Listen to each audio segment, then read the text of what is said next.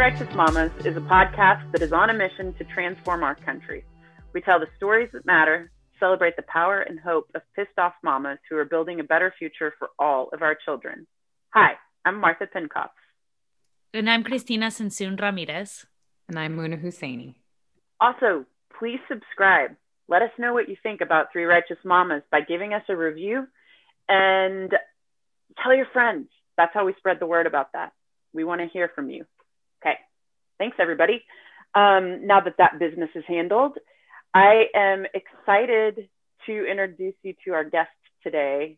She's somebody that you likely already know, um, Maria Hinojosa, who you likely know from Latino USA. She is an icon in journalism, and we're so excited to to share her book, Once I Was You, and um, and our conversation with her.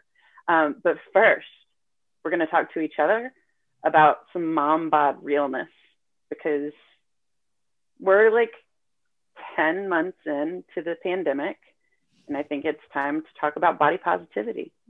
Yeah for all those um, extra 10 pounds we've all gained. Right. Right. Um how are y'all doing? Well um I guess I will start. And uh, I have gained the requisite 10 pounds and lost it and gained it and lost it. So I'm doing the whole yo yo thing. But hopefully, I'm like, this time I only gained five pounds. So uh, let's let's stick with being uh, on the up and up there.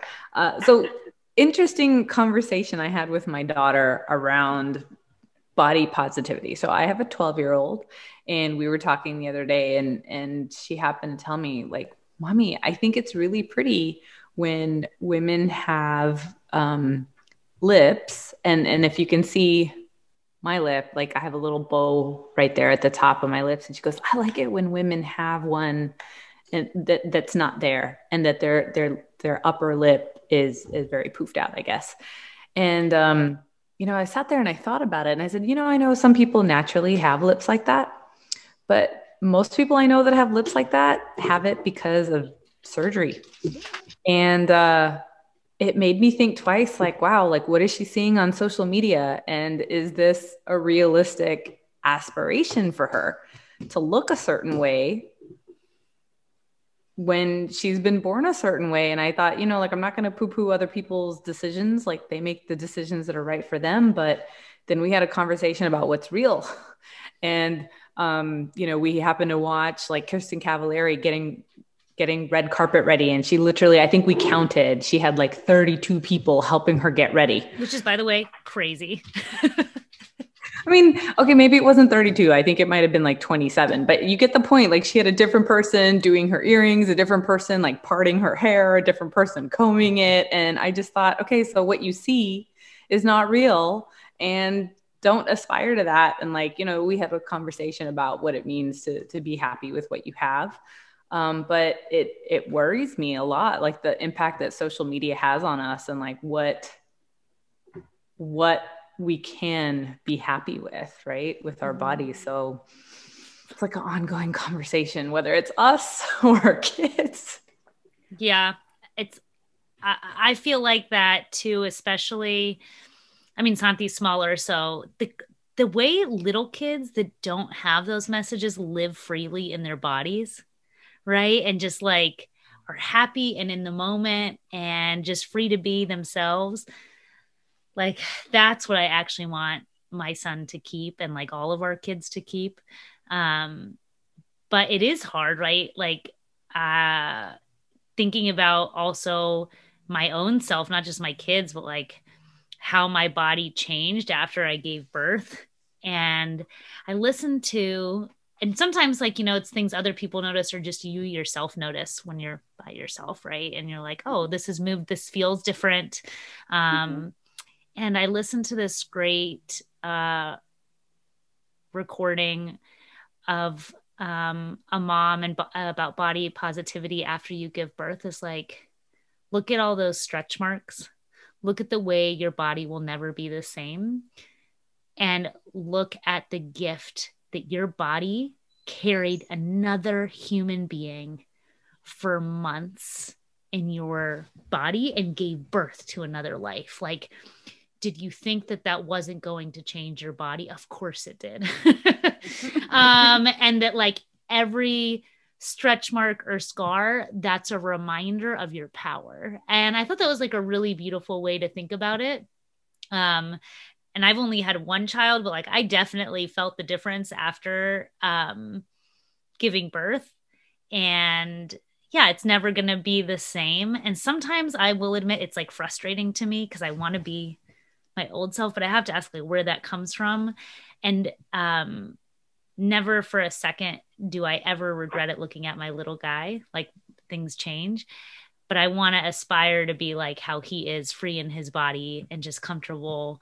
No matter whether he's got a pot belly sticking out or anything, like he's just happy being him wherever he is or however he looks, right? I like how you said that about about turning how we think about scars or stretch marks on its side. I mean, who said that those things are bad? And, you know, I love it. Our body tells our story, and our stories are beautiful because they're ours, intrinsically good because they're our story, you know. So I really like, I like that sentiment a lot. Thank you for sharing it, Cristina. Yeah. I've had kind of a funny I've I've had a fun journey in this body that I inhabit and it has served me it serves me so well but like I when I was little, I was a real tomboy. Like I would wear my denim on dem- denim and my cowboy boots, and I didn't have a care in the world about what anybody thought of me.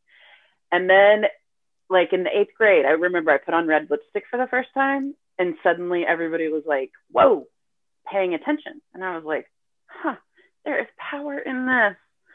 and I lived like super femi um, for a long time, like the it was tall and thin and red lips and big boobs and all the stuff that that society wanted me to have. But i was never happy in in that form.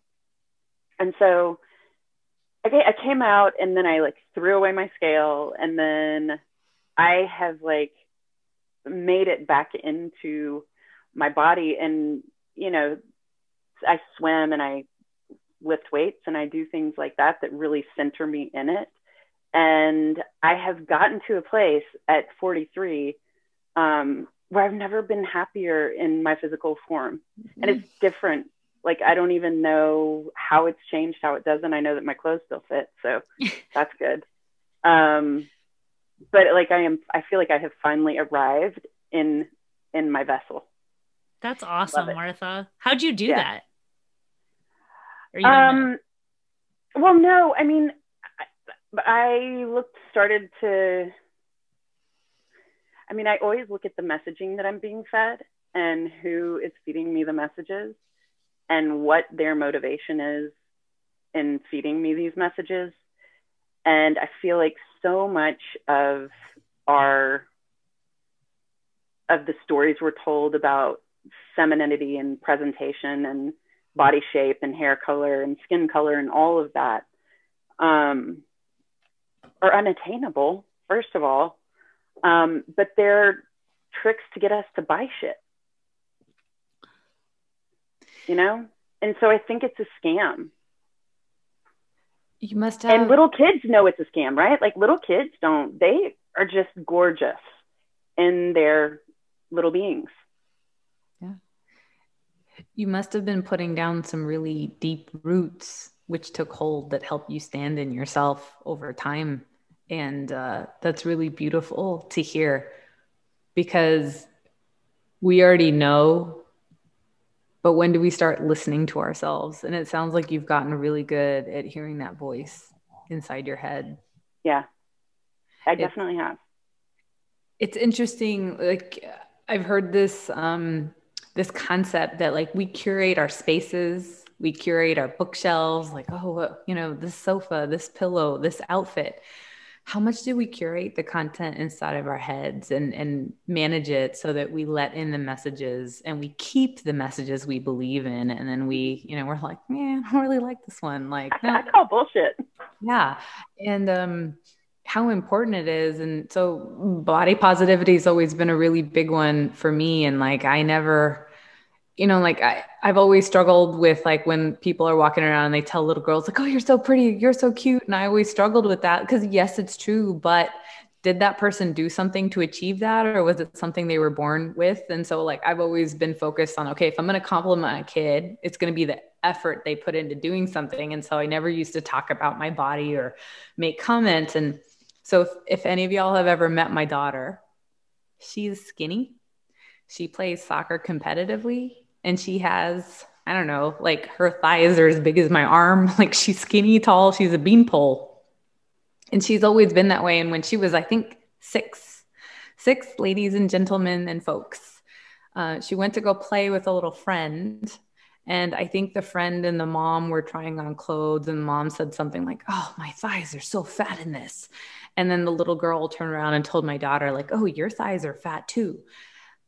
So I didn't know this, but for six months, my daughter stopped wearing shorts in Texas and I kept saying, like, oh, wear your shorts. And she was like, no, I don't want to. And she'd always be wearing pants. And finally I was like, why are you not wearing shorts? And she kind of like got uncomfortable. And I noticed something and I had to work on her.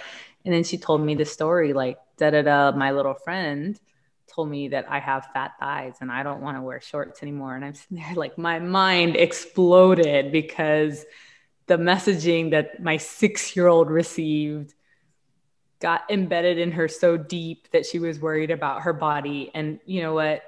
She was skinny, but even if she wasn't, I was just furious that someone could make her feel less than at such a young age. And it took me months to get her past that. Like, legs are for running, legs are for moving, legs are for being strong. Like, they help you do so many things. Like, you should be happy with what you have, right? And um, she finally got over it. But it's just this constant like you know waves coming in and you mm-hmm. have to like hold them off and i know it's not just for for little girls or little boys like all of our kids struggle with it in in some way shape yeah. form or fashion to like manage all that pressure and so it's the messaging i'm hearing from both of y'all is so beautiful and so positive and um i love it and i want to cultivate that energy around yeah. me so uh thank you thank you for sharing it well, it's like you say, it's uh, cultivating that energy is bringing in people that will reflect that back to you and knowing the noise to block out, right? And like our kids are so, um, you know, they're what's so great about them also like their minds are so malleable right they're so mm-hmm. um, absorbent and willing to learn um, but sometimes they can learn the wrong things right mm-hmm. and I think being able to shape and help give them the tools. And for me growing up, you know, especially girls, like the data is very clear that girls are much more impacted by images of how they should be and like their physicality and like what they're supposed to project. Um, and how that really also impacts issues like depression in mm-hmm. young girls, um, self esteem, confidence.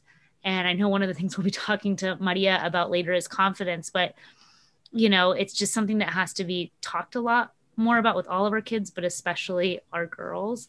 And one of the books that I would recommend to parents and moms when I was 14 or 15 years old, I found the book. It's actually for parents, but I found it. And it's called Reviving Ophelia. I don't know if anyone's oh, yeah. ever read it. And yeah, it was by, I think, a psychologist. Um, and it's different stories of girls going through adolescence um, and discovering who they are and how they have all these forces and messages placed on how they're supposed to be perfect and beautiful.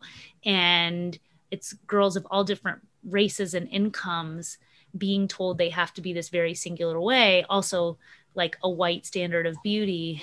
And just reading it and realizing, like, oh, I'm feeling this, and lots of other people are feeling this and it's not i don't have to feel this way and it just broke it for me and so like you can break it like you did mm-hmm. Muna it took work but mm-hmm. even if your kids do learn these messages like you can remind them of their beauty their ability to be free in their own bodies and like martha is learning it is like doing that at 43 um yep. and i'm doing that in this cool new body that gave birth to the most awesome little human being and so hell yeah you know um, love your body. They are remarkable. Well, uh, it's awesome to be talking about the truth that we know and standing up for that truth, and excited to be talking about Maria, who is not only a trailblazer, but somebody who um, has been speaking truth and standing up for the truth. And so uh, let's go on and, and chat with her. What do y'all say? Let's do it.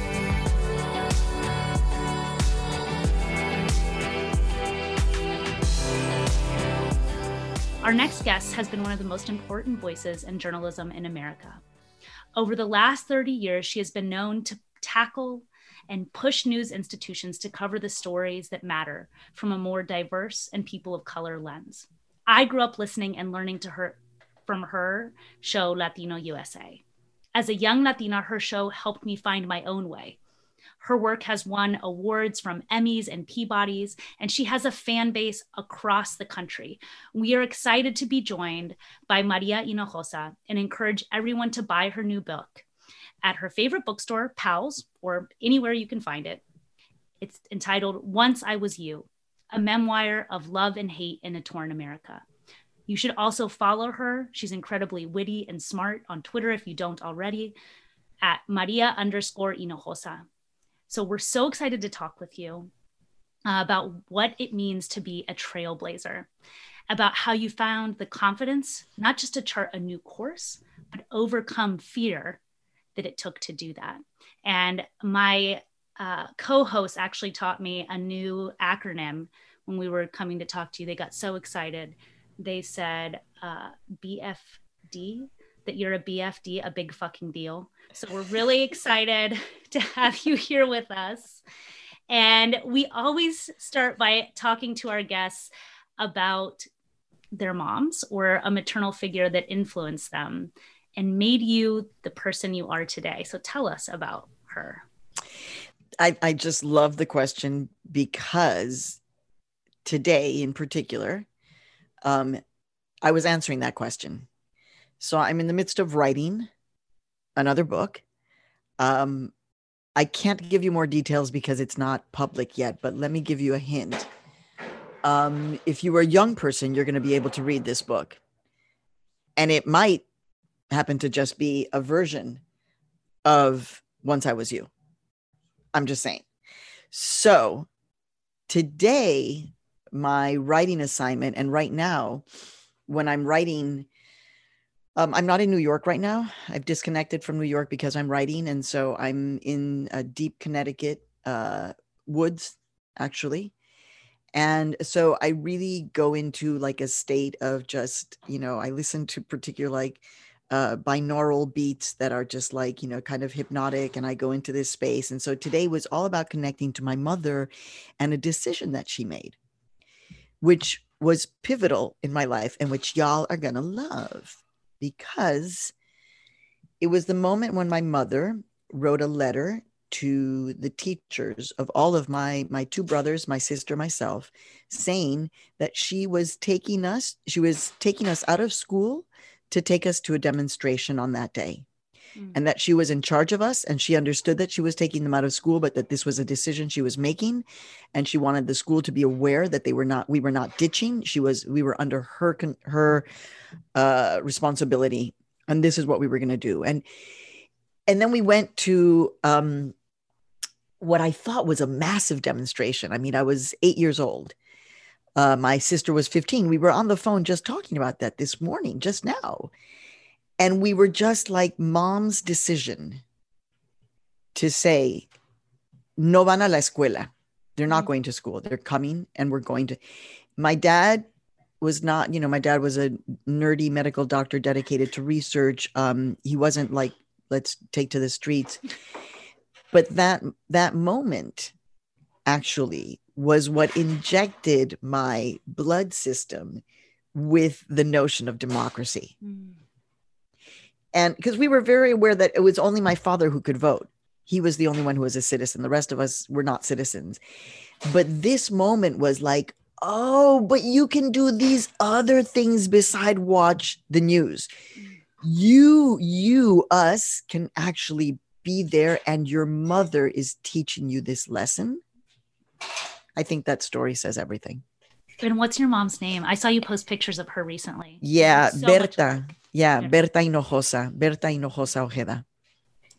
So, you know, speaking about you realize you didn't have to just watch the news, right? But you've been reporting um, for years, and it's it's like I said, we grew up, all of us, listening to you, um, and you had a huge influence of over us and taught so many people across this country about numerous issues, but also how to see and understand the world from how Latinos live it in this country. And you wrote this incredible book um, that we mentioned before. It's documenting your trailblazing career. Once I was you, everyone should buy it. And it's super fast paced and fun to read. But I want to know, you know, you're doing all kinds of journalism as is now, but why did you decide to write this book and like who was it for? So, um, so, so writing a book is actually really hard. Um, it's not something that, as a journalist, where you have maybe a daily, weekly, maybe a, you know, a, a- a month-long deadline. But writing a book is an extended deadline. It takes a lot of time and effort. And I didn't really want to do this. Um, my last book, I had written two books. Uh, Crews, Gang Members Speak to Maria Hinojosa, which was like a Studs Terkel interview book for young adults. And then I wrote my memoir, Raising Raul, which was a beautiful book but didn't sell. And I was very stung by that experience. Um, I had a lot, you know, the publishing world is a thing, separate and apart. We can talk about that. But I was like, yeah, no, I don't really want to write this book. But in 2016, I had it. So 2016, pivotal year, right? For so many of us. I used to be back then on MSNBC a lot more, which is very interesting to me. I'm like, I was on more four years ago, but I really need to be on more now. But it, so be it. And I had a moment where I corrected a Latino uh, Trump supporter, Steve Cortes, who used the word illegals. And I said, illegal is not a noun. You know, you don't call human beings illegals. That's that I learned that from Elie Wiesel. He was the one who said the first thing the Nazis did was to declare the Jews to be an illegal people. We don't use that term. That was taken by Fusion that made a little clip of it and it went viral. And like millions of people saw it. And my I love all these connections because the chair of my board, Deepa Donde, who is based in Austin, Texas, said, and she's my best friend and the chair of my board, and Futuro exists in large part because of her vision and brilliance and friendship and commitment. She was the one who said, You got to write a book now. It's got to be illegal is not a noun. And I was like, All right, well, you know what? I'm going to write a little book. I'm gonna write a little like that, like little books that you pick up at the airport. Remember back when we were in the airports? I was like, when? Five years ago? you know, and you'd like pick up your candy bar, you know, whatever thing that you were gonna do, but then you'd pick up, you'd want something, so you'd see, um, you know, eh, Chimamanda Adichie's "We Are All Feminists" or you know Ta-Nehisi Coates, um, or in you these small books, and I was like, I'll buy, you, I'll write a small book that you can read in 45 minutes and it will be why you should never use the term illegal is not a noun. By But the way, I'm just going to say the 45 minutes, that's you speed reading. The rest of us, it's a little bit longer, but sure, 45 minutes, Maria. But but no, I'm not a speed reader. So what I'm saying is that you basically are writing something that is, you know, compressed. I'm not a speed reader. So please, I and I don't like it when people try to make an impression of that. So no, not at all. I'm a slow reader. Um fast writer though it turns out, but slow reader, which is interesting. So who knows? Once once the um in once the inspiration comes. Anyway, so I was like, yeah, no, I'll, I'll write this little book, and then I had to get an agent, and then you know you have to sell this, and then da da da da. And they were like, we don't want a small book, we want a big book from you. And that is a fellow Latina, my um, editor at Simon and Schuster, Michelle Herrera Mulligan, who said we want a big book from you. And that's when I was like, oh no. But by then it was too late. I already had a contract, you know, and I was like, yeah. And that was the idea behind Once I Was You, not to be a small book, but to have a book that was going to be much larger than what I lived through, which was pretty interesting. Okay. An interesting period of time, which is including this moment, but actually much bigger so that everybody can understand. There's a lot of history here that I need to read. And that's how Once I Was You was born. I I I love that. And and illegal is not a noun is one of the chapters in the book. So you everybody needs to again go get that book. Um, so one of the things that I'm really interested in in the in the path that you've taken, in, especially in journalism, and having founded an institution in Latino USA is, you know, in the book you talk about falling in love with the news. It's in 60 minutes um, with 60 Minutes, and then the moment that you find WBEZ Chicago and all of that, um, I really resonate because that like it when you find your thing, it just lights everything up, and so I could really feel that um, in your description of those moments. And I feel like journalism has um, has changed so much since 1992 and the founding of Latino USA. But you have held true and you've held the center. And and i was just struck by in reading the book thinking about we used to have one source of information and and now we don't. We we very much live in different realities. Um, so what is that like as as a journalist and and and the role that latino usa has played in that so I want to give credit to the founders of Latino USA. Um, okay. Maria Emilia Martin. Um, and uh, se me olvidó su nombre ahorita, but it will come to, and Gilberto Cárdenas um, from University of Texas at Austin and the Center for Mexican American Studies. And they asked me to be the founding anchor. And then 10 years ago, um, I did take over Latino USA. We moved it from KUT in Austin to New York and Futuro. Mm-hmm. And that's when we, you know, finally won a Peabody. Yes. Yeah. Um, I, it's a very interesting question because, and it's also a very hard one for me to answer, yeah. which is how is it that I was able to navigate this? Right. You know, how, and I think that's what I'm trying to say in the book. There is a certain level of, uh, I, I think of, um, is it Kierkegaard or who says you jump over the cliff or is it nietzsche? But you know there's a lot of the jumping over the cliff in moments when i didn't even know that that was about to happen and that that that that decision which i think in many ways it propelled is propelled because i'm an immigrant myself um, because i never felt like i had a safety net.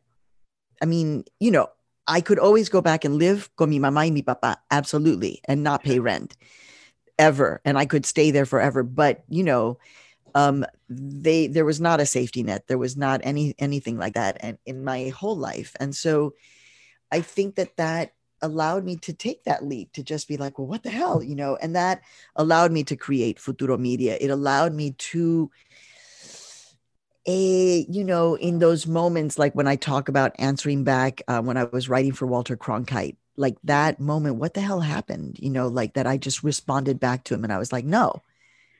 Um no. We're gonna go down and we're gonna talk you know i feel like in those moments to be honest with you it's like i'm my ancestors are coming through to me and they're just like wow. and and somehow i'm able to be like okay. As opposed to what many of us do which i also do which is to shut it off and just be like no no no you can't so they like because I don't really understand. Yes. For the sake of our audience, can you tell a little bit about that story? That story, okay. So um I love this story. Uh, actually, I was I'm in the middle of watching a documentary about um, uh, old news footage, and Walter Cronkite came up, and I was like, "Dude, there he is!" And you know, back then we didn't have phones in our camera cameras in our phones, so I didn't. I don't have any pictures of me with Walter Cronkite, but I did produce for him, and the story goes that I produced his end of the year special in 1987 and i had to write i had to write his end of the year commentary. Um, i was a budding journalist and i had never had i had never been asked to do anything like that before. I was young. Um, i had written uh, scripts for scott simon but they were drafts of scripts that then he would take and and really make his own. This was like, no, you're writing for him. And I was like, damn. And so I went into a state of panic and, you know, didn't feel like I was good enough and spent a lot of time there. But, you know, I had to write this. That's another one of these moments where I'm just like, you got to jump off the cliff, right? Yeah. You just, you just jump off. That's it. And so I yeah. prepared and then I got into that zone and I wrote this thing and I actually had, you know, my, some of my, um, journalistic mentors look at it i rewrote i you know I, I softened because I didn't want to be the angry Latina, even though I was. But then I was like, it's you're an angry you're an angry person from the United States. I still wasn't a citizen because Oliver North was friggin' selling crack in in our neighborhoods, right? Um, okay, whatever. So I I write this thing, and my boss is like, "Yeah, no, Walter Cronkite will never read this. You, he, it looks like you wrote this." And that's when I was like, "Well, we're gonna go down to the editor of the evening news, and you're not gonna tell him who wrote it, and you're gonna read it to him and see what he thinks." I felt like, where did I get the ovaries to do that? I don't know. I guess because, you know, I really had prepared. And I just want to say that, that sometimes you're like when my mom had to, you know, it's kind of fight or flight and you have to take a moment. I actually encourage women, moms, which we have, to listen to that voice as opposed to quiet it. Um, it's a very powerful part of, of who we are. So that's, that's that story. that's a great story. And I think that we're conditioned to silence that voice and not listen to it because there's a there's a big threat in us listening to that voice and moving into and and accepting that power. Yeah, and I I mean I think actually what we're living through right now. Yeah. Actually your podcast um everything about the last 4 5 years has been about that, right? Has been another moment of like living through the late 1960s and early 70s, where it was all about protest, where it was all about um, accountability, where it was all about, I mean, you know, in terms of the women's movement per se, because I'm thinking about it a lot too, it was very influential in my life. Um, but very quickly it went from, you know, this great radical feminism um, to we want to wear suits and be like men and be CEOs. And I was like, you know, oh, oh you know, it was just, a, it became, you know, just too capitalist for me too quickly. Um, Maria, something that's really interesting for me as I, I hear you talking is this thread around being able to hear your inner voice, being able to, I think you said earlier, my ancestors were coming through, and this just authenticity and honesty about what you actually feel. And even if you didn't have the confidence saying but i prepared for this. This is what i mean. This is what's important. Um, you know in, in one of your first books right raising raul was about balancing motherhood and this fast-paced career you had. And and so many women were struggling with finding that balance of like this is what i need to do and then still dealing with guilt right? And you talk about that guilt. Um, and looking back now, what is your advice to moms in like listening to that voice inside of their head and balancing guilt and balancing kind of like what you know is right? So, so here's the thing about your kids: they grow up and they become adults, and then all of a sudden there's a pandemic, and you're living with them 24 7, 365. And there is a reckoning right? So um, parenthood is like life. There is there will be multiple reckonings that happen but it isn't like at one point you get to nirvana and it's just like oh cool. I figured it all out. And so for me it can, remains.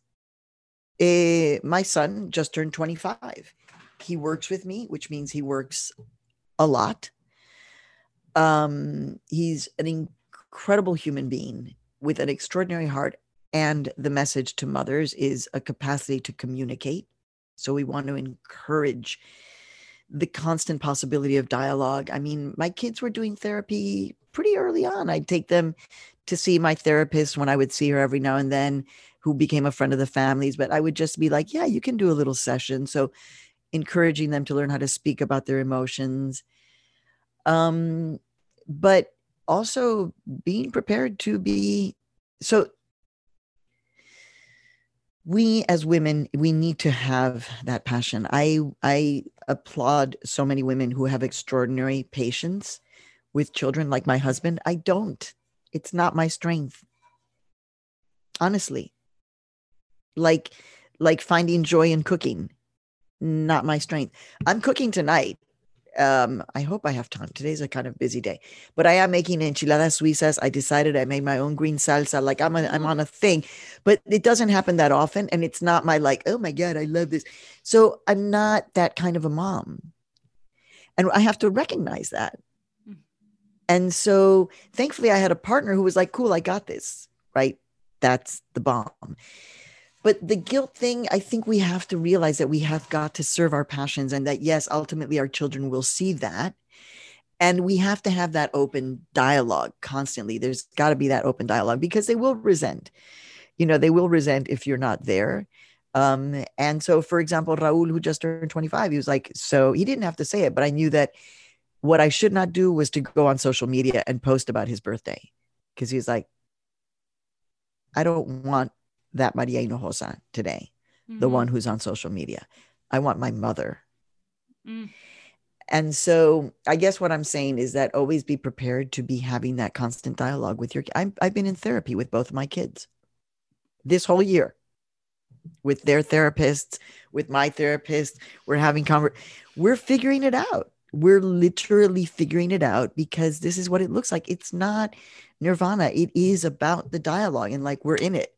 We're going to talk about. We're going to figure. And by the way, not a perfect family. I mean, we have our like you know, like stuff is happening, but we're in it. And that's what I that's what I tell them. I'm like, y'all, see, we're having a great dinner tonight. Everybody's happy. Everybody's cool. And, and when we're doing the hard work, that's what family. That is the definition of family. That hard work. Yeah. And I guess as I'm listening to you, we have to have that integrity in our micro interactions in order to take that and model it out in the world and be able to have that integrity, I guess, in journalistic integrity, even, right? So if you're not doing it and practicing it on a day to day basis, then how do you go outside and do it? and they will call you on it you know so i have to answer when my kids say well you know it's interesting that when you're interviewing people you have a better capacity to listen than when you're talking to us. And i'm like damn. God, or they're like kids- or, or they're or they're like uh so it's really nice that you'll drop everything to take a phone call from estrella who's in prison trans undocumented. I mean they know her so they love her. They've, they've never met her but but they're like but you know what about us? You know and so i have to answer to that and respond to the demand of i am a mother. But then i also tell them like this is the i'm just like okay see now the reason why dad and i have been able to be married for 30 years is because he doesn't control me. Never. So i need to find a place where i can because i don't like to be controlled. And i also have to find as my therapist says you know and i talk about a lot right the humility Yeah. we got to be in touch with that and our keepers do our, our kids do keep us humble and parenting never ends. never And- ends And never like ends. like therapy, actually, I'm gonna I'm gonna see if I can thread the needle between therapy and immigration. But the things that we don't address, the truths that we don't honestly address and um, and look at and, de- and deal with the pain of, are the ones that keep coming back and keep coming back and keep coming back. This is true in our personal life, and it's certainly true in the history of this country. And one of the things that we talked about before we were on the call with you is how much we admire your um, commitment to speaking truth around immigration, not only to Republican administrations, but to Democrat administrations, and really um, having so much integrity about that conversation and who we have always been in that conversation. And I have just would love for you to address where we are now as as we move into a new ad- administration is there what can the biden administration do to end the cycle of violence um, in our immigration system I mean, that's that's like the extraordinary thing that's happening is that we are witness to that history as it is happening, and you all know this. What we do in each of our particular roles in this moment is going to be determinant. So, I'm continuing to push to try to get an interview with Kamala or with Joe Biden. They have not agreed to that yet, and I've been asking for almost a year, a year and a half now which I think is for? is is unjust. I just don't think Mhm. it's right. Not that I'm the big deal, but because of what of what Latino USA represents. yes See, I I just think that when that politically, okay, I'm going to be a Dolores Huerta here. and and even AOC, which is you have a crisis and you have an opportunity. You have a human rights crisis, an international human rights crisis in the United States of America that is being perpetrated by the American government mm-hmm. on people whose only crime is that we were not born in this country.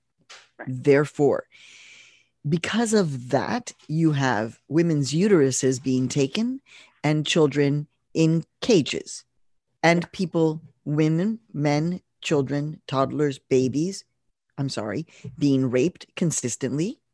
Okay. We know this. We don't know about the babies and the toddlers because they can't talk.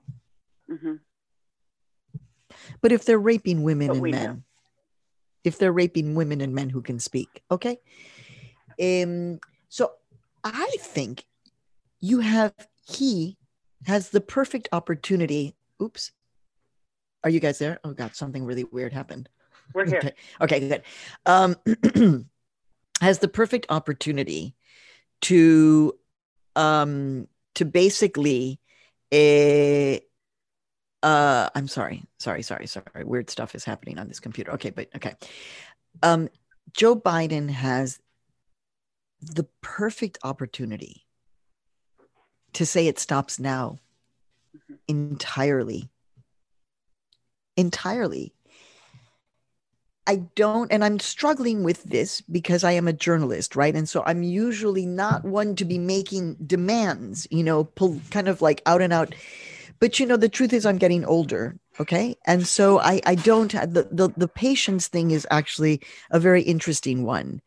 Um, and so I, as a journalist who has been covering this for 30 years and who has been throughout all of this being told, well, you need to calm down. You need to wait. You need to right. just, you know, you need to just pull back, just wait, just come on, give them a little space. And I'm like, no, I'm sorry. And actually, in my responsibility as an American journalist, a descendant of Frederick Douglass, mm then actually it is my responsibility to say asking for patience now is inhumane. Yeah. So that's kind of where I'm at. As you can see, I'm trying to keep calm because it you know, really, I, I just don't see how how we can continue here. I just don't see how we can ask in the same way as people are saying, but George Floyd was murdered in front of our eyes. How much more? Right. Breonna Taylor was asleep. How much more? Right.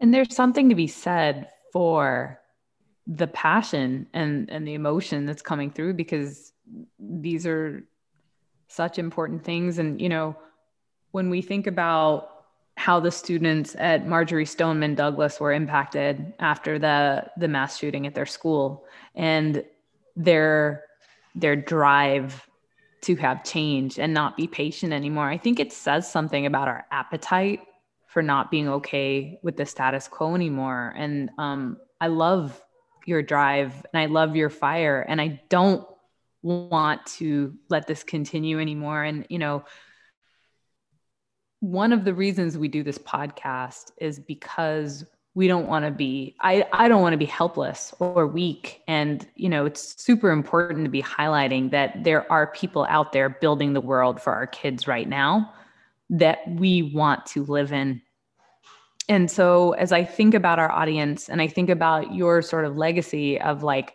being a witness telling the truth standing up for what's right those are all things that we want to see embodied out in the world. And um what advice do you have for our listeners that we can be doing and thinking about right now right? It's not like you know as i was one of the things we were chatting about earlier off the call was when you read stuff in the news it feels far away right that that folks are doing things and it's far away but i believe there's things that we could all be doing just like right now to be building that world so what advice do you have considering this is what you do for your career and on a day-to-day basis well, you know, and by the way, um, you know, I feel very alienated a lot of the time too, which is why I go out to nature and I'm just like, okay, you know, sleep with my dog and because he allows me to hug him.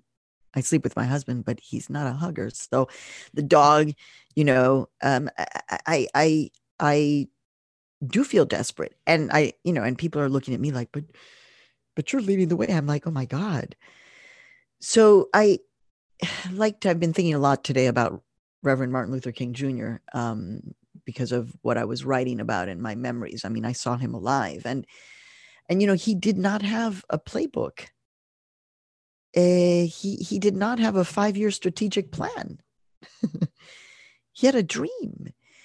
And so um that's kind of where I'm just like, uh, what do we do? We each have to kind of find that what are we doing now you know because i'm a journalist it's actually what i can do is this like i can't be an activist i can't contribute to political campaigns i don't make political donations i can't um, be out on the street going to protests unless i'm covering them i can't be kind of um, you know, I have I, I have these ethics. At the same time, my journalistic ethics, which I'm 100% solid on, and hence all of the awards in, in the name of white men, by the way, the Cronkite, the Kennedy, the Terkel, the etc. Um, that that does that is not impacting the fact that as a journalist, again, I feel an extraordinary responsibility to to do what I can which is call out the truth. I find it very interesting that people say, What can you do? Because I'm like, No, actually, you know what to do. Actually, what I would say is get quiet and listen to your own. Go take that walk in nature. What is it that you can do? You know, one thing that I can do is that I, I can talk to anyone. I'm just like, you don't see anyone except for the people at the grocery store you know, I had my first manicure pedicure yesterday. Um, an Ecuadorian immigrant here in Connecticut. So okay, I'll be seeing her once a month, you know, masked and safe. But um, I'm not really seeing anybody. But when I do go to the grocery store, I'll talk to, you know, if I can. So are you going to vote?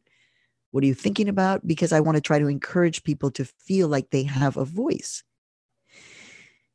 But if I was living in this community where I am right now in the middle of nowhere in Connecticut, you know, I'd be like, I don't know, I'd be if I'm in church, I'd be organizing, you know, conversations about this. Like what am, so what can I do that's more I'm to hold a book event in my town here. There's a lot of Trump support in this little town. It it's kind of new. That's what I'm to do that I can do. Um how did I come to that? I was just thinking. So I'm putting it back on you to say, to encourage your listeners and viewers to just be like, well, and you don't have to reinvent the wheel. Like there are a lot of organizations that exist. So what can you do? Um, you know, I, there, there's a lot that can be done. But here's the thing if you're not doing anything, that's a problem because you will feel weakened by that. And even if it's sending, you know, a monthly donation, you know, to multiple places that maybe is only $5 a, a month, even that is doing something that is helping. Um, and so mm-hmm. we need people to be engaged at every level. So, Maria, I want to just call out, you know, as an organizer, you just said, you know, you use your voice, right? Like with what I do is I use my voice. And as an organizer, I spent a long time, obviously, at organizing undocumented workers. And I remember some people used to say, You're speaking for people that don't have a voice. And what I learned is no, I'm not speaking for people that don't have a voice. Everyone has a voice. Sometimes we're not listening. And instead, we're lifting up their voices to be heard. And I see so much of what you've done in your career as that. And also the fact that you've been this incredible trailblazer for so many people. I include myself in that, um, feeling like there's a path and there's a vision and there's a way.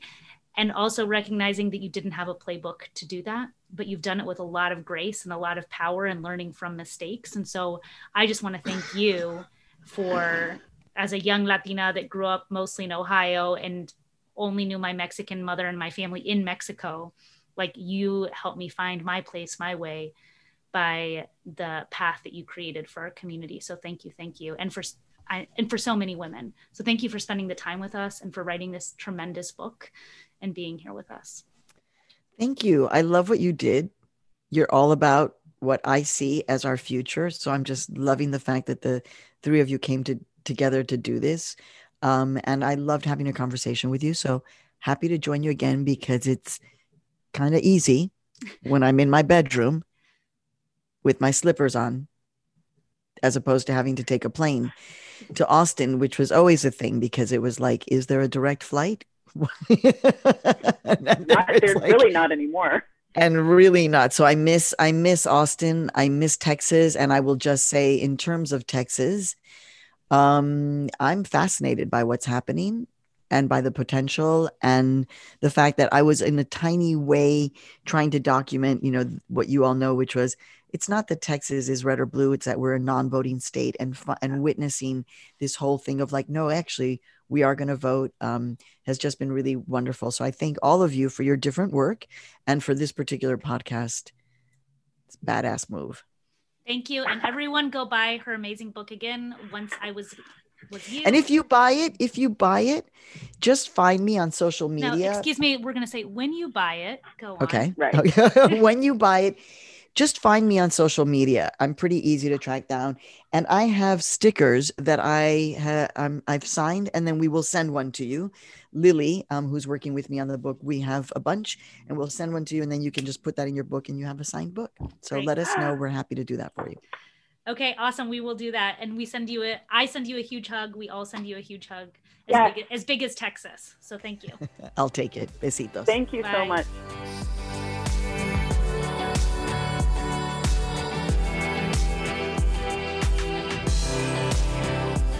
So I took a lot of notes, of course, we always do.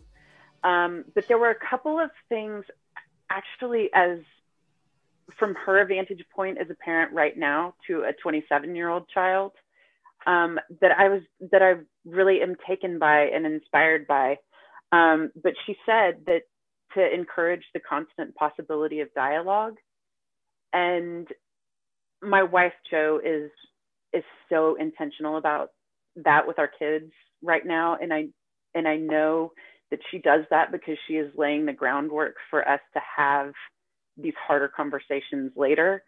And it was just such a such a good reminder to me that the parenting never ends.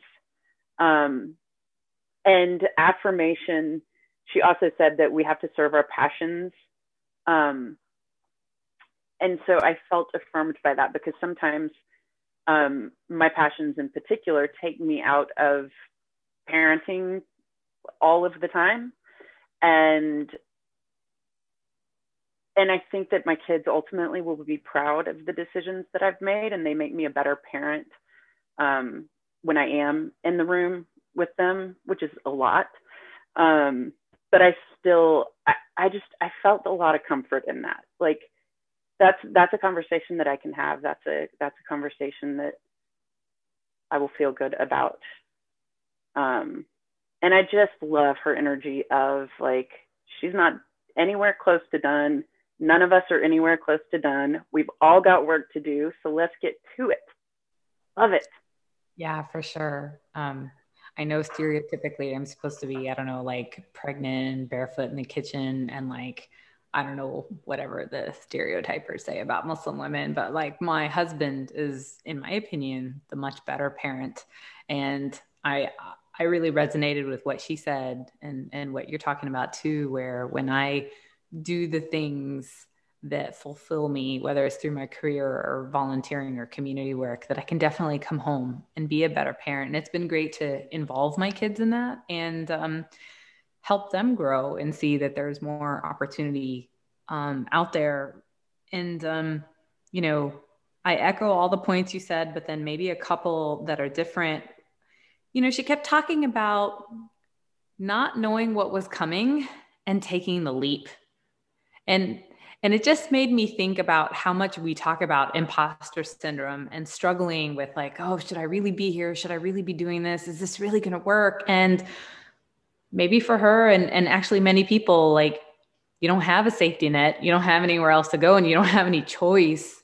And so then in moving forward the best thing you can do is to prepare and build your confidence because then even if you're taking a leap you know you've left it all out in the field. And so like trying and doing your best because you want to go forward and and taking risks and hopefully calculated risks when it's possible.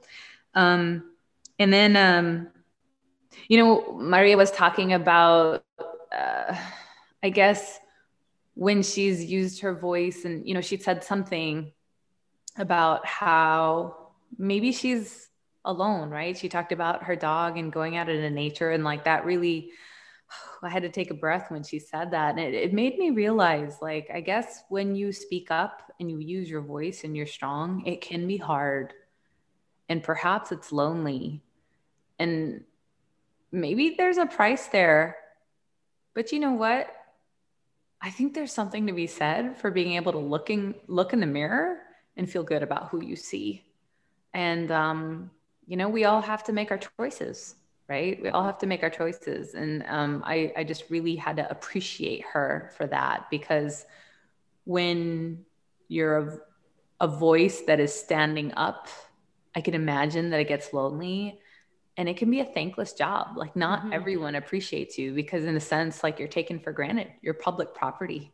Well mm-hmm. right right. The idea of a trailblazer right? We we uphold someone that's blazed a trail but inherently when you're blazing a trail it means you're doing it alone right? It's a very lonely journey and that most people um, that are blazing trails for others. There are people that blaze trails for themselves, right? But people mm-hmm. like Maria that blaze trails also for others oftentimes don't even realize that they're doing it while they're while they're in the mm-hmm. process of it.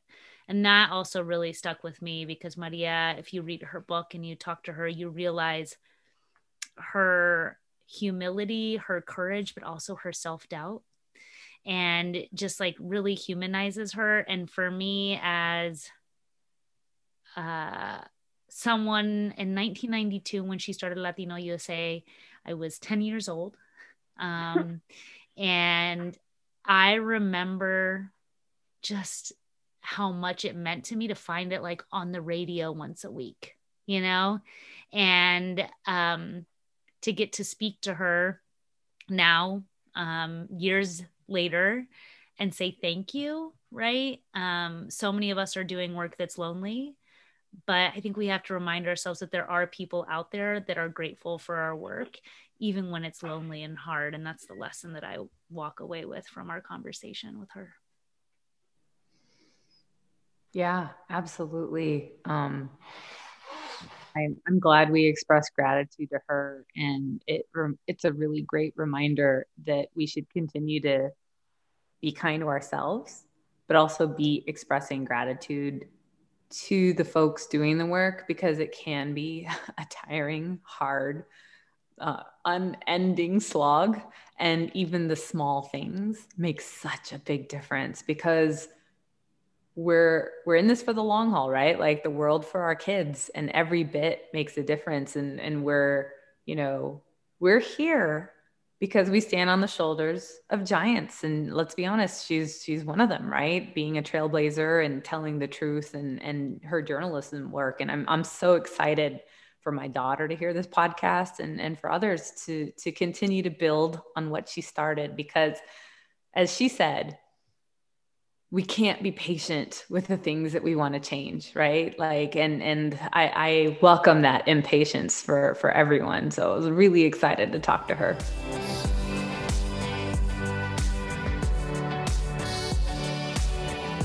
thank you for listening to three righteous mamas on behalf of the texas signal the podcast was edited by sarah Thutvi. to find out more about who we are and what we do please visit our website at texassignal.com com.